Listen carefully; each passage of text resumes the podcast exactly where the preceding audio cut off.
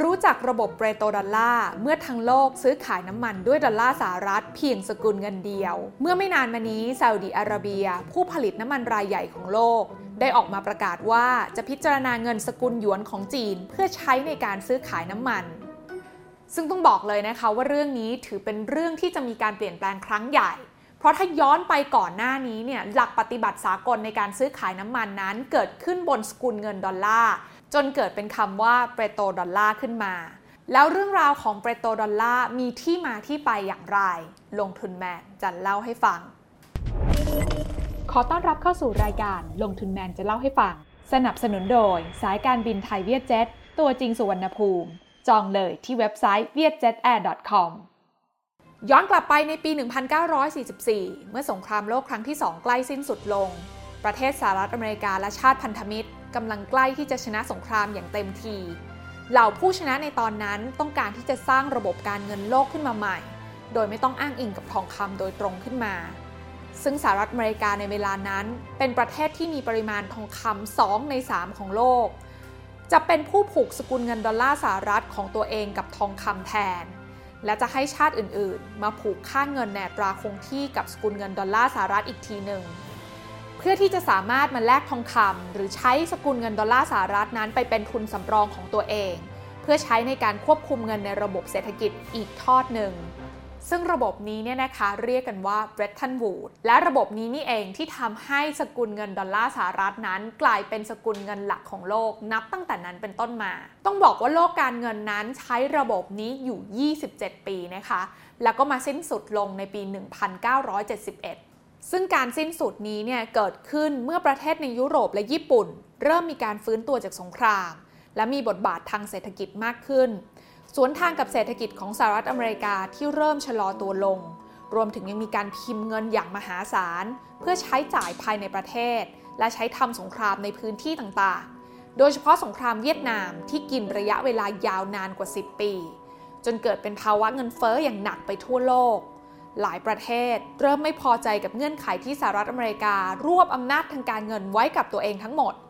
และตัวของสหรัฐอเมริกาเองก็ไม่ได้มีอำนาจมากพอที่จะคงระบบ Bretton Woods ไว้ได้อีกต่อไป ระบบการเงินนี้ก็เลยถึงคราวสิ้นสุด นับตั้งแต่นั้นเป็นต้นมาเช่นเดียวกันค่ะ และเมื่อระบบการเงินโลกเปลี่ยนแปลง ประเทศต่างๆ ก็เลยเลิกที่จะผูกค่าเงินของตัวเองกับสกุลเงินดอลลาร์สหรัฐ และเปลี่ยนมาใช้อัตราแลกเปลี่ยนแบบลอยตัวแทน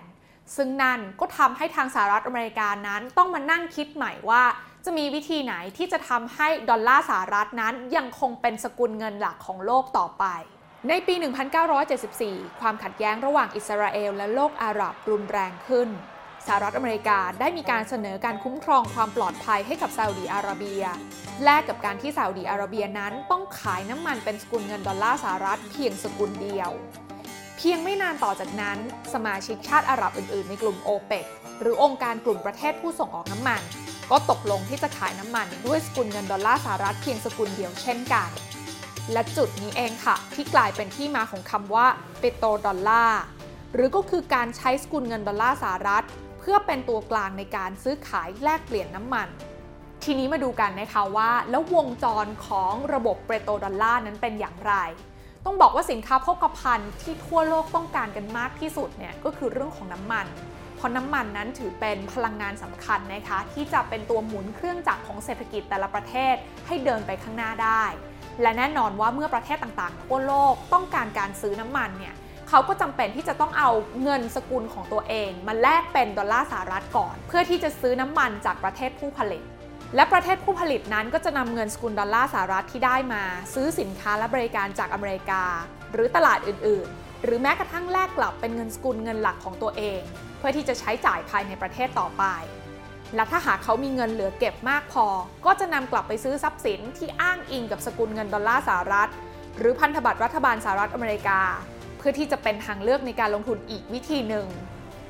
วงจรเหล่านี้ก็ได้สร้างเสถียรภาพทางเศรษฐกิจ และสถานะของสกุลเงินดอลลาร์สหรัฐ ให้มีความต้องการต่อไปเรื่อยๆหลายคนยังมองต่อไปอีกนะคะว่า ดอลลาร์สหรัฐนั้นกลายเป็นอาวุธชั้นดี ในการควบคุมชี้นำและต่อรองอำนาจบนเวทีการเมืองโลก ดังนั้นแน่นอนค่ะว่าสหรัฐอเมริกาย่อมไม่อยากให้สกุลเงินอื่น เข้ามาแทนที่ดอลลาร์สหรัฐ ในการเป็นสื่อกลางสำคัญในการซื้อขายพลังงานโลกอย่างแน่นอน แต่แน่นอนว่ามันไม่มีอะไรที่จะเป็นอย่างนั้นได้ตลอดไปค่ะในอดีตที่ผ่านมาถามว่าเคยมีไหมที่ไม่ได้ใช้สกุลเงินดอลลาร์ในการซื้อขายแลกเปลี่ยนน้ำมันดิบคำตอบก็คือมีเหมือนกันค่ะ โดยผู้ที่สามารถขายเป็นสกุลเงินอื่นได้เนี่ยนะคะ ส่วนใหญ่มักจะเป็นประเทศที่ถูกคว่ำบาตรทางด้านพลังงาน อย่างเช่นเวเนซุเอลา ก็ได้มีการขายน้ำมันดิบในสกุลเงินยูโร แล้วก็หยวนนะคะ ในขณะที่อิหร่านเองเนี่ยก็มีการขายน้ำมันดิบ แล้วก็รับเงินเป็นสกุลยูโร แล้วก็รูปีของอินเดียเช่นกันและข่าวใหญ่เมื่อไม่นานมานี้ที่ประเทศผู้ผลิตยักษ์ใหญ่อย่างซาอุดีอาระเบีย ได้มีการออกมาประกาศพิจารณาใช้เงินสกุลหยวนของจีนในการซื้อขายน้ำมัน หลายคนยังคงมองว่าเป็นแค่เพียงการแสดงออกในเวทีการเมืองโลก ในการรักษาสมดุลของขั้วอำนาจ และอีกนานกว่าที่เงินสกุลอื่นอย่างหยวน จะขึ้นมามีบทบาทในระบบเศรษฐกิจ แต่ด้วยสถานการณ์ในตอนนี้ที่ได้เกี่ยวข้องกับประเทศยักษ์ใหญ่ด้านพลังงานอย่างรัสเซีย อาจเป็นตัวเร่งให้รัสเซียต้องหันมาพึ่งพิงสกุลเงินอื่น เพื่อที่จะเป็นสื่อกลางในการซื้อขายพลังงานของประเทศตัวเอง ซึ่งนั่นก็คงจะหนีไม่พ้นค่าเงินหยวนของประเทศจีน และหากเป็นอย่างนั้นจริงๆขั้วอำนาจทางการเงินโลกก็อาจจะมีหน้าตาที่เปลี่ยนไปหลังจากนี้ก็เป็นได้เช่นกัน สนับสนุนโดยสายการบินไทยเวียดเจ็ตตัวจริงสุวรรณภูมิ จองเลยที่เว็บไซต์ vietjetair.com ลงทุนในความรู้ไม่มีความเสี่ยง ผู้ลงทุนควรกดติดตามลงทุนแมนได้ในทุกช่องทาง เริ่มจาก Subscribe และกดกระดิ่งช่อง YouTube ของลงทุนแมนไว้ ตอนนี้เลย